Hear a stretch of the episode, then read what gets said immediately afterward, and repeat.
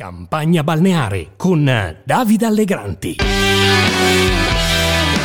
Benvenuti, benvenuti, 22 agosto 2022, decima puntata di Campagna Balneare. Io sono Davide Allegranti e con questo podcast vi accompagnerò da lunedì al venerdì fino alle elezioni politiche del 25 settembre. Credere può essere un verbo pericoloso quando viene usato nel dibattito pubblico, specie in campagna elettorale, perché alla credenza, quella che in gnoseologia o teoria della conoscenza si dice essere vera e giustificata, manca l'intersoggettività. Ognuno può credere in qualcosa senza bisogno di relazionarsi con l'altro, sia esso il singolo o il pubblico, nel senso di sfera pubblica.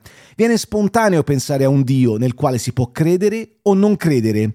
C'è chi dice di credere anche alla scienza, ma pure in questo caso la parola è rischiosa, come avverte il professor Alberto Peruzzi nel suo libro Il valore della scienza. Si crede semmai al metodo scientifico, che è un'altra cosa.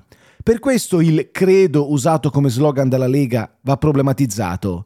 Se credo, e sono appunto io a credere, significa che l'inciampo del relativismo, della doxa, in greco l'opinione, è dietro l'angolo. La libertà d'opinione, scrive Peruzzi, non si declina affermando che ognuno ha la sua verità, ma allenando a un serio confronto di ragioni nel corso del quale si presta attenzione ai fatti, vengono identificati i presupposti sui quali ciascuna opinione si fonda, ci si preoccupa di ragionare correttamente, Proprio a questo allena una buona educazione scientifica, che può essere affiancata da attività che aiutino a coltivare l'intelligenza. Ma di fronte a uno che crede, e quindi ci crede, può diventare difficile opporre opinioni sensate.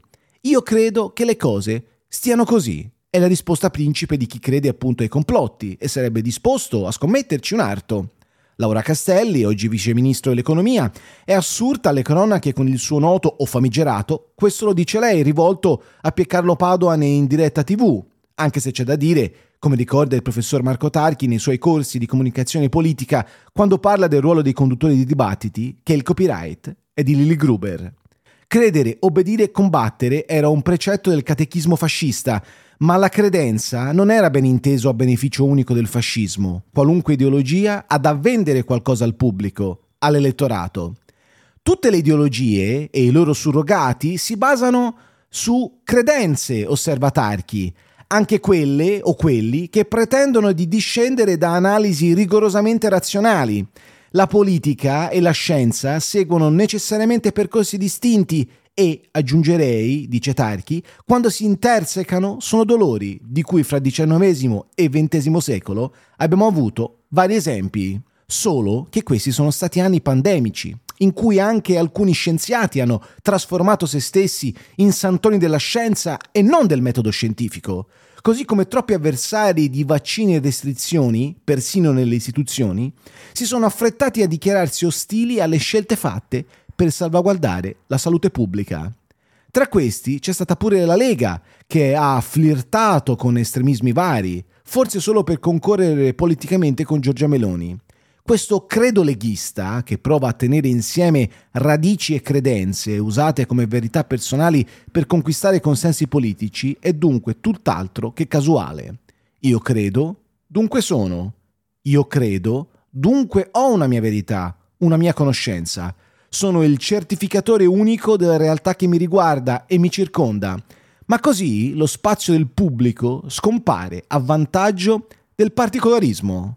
Non è verità quel che si cerca, dunque, ma conferma delle proprie credenze. Tuttavia, osserva ancora Tarchi, la ricerca di conferma alle proprie credenze è un elemento ineliminabile della politica.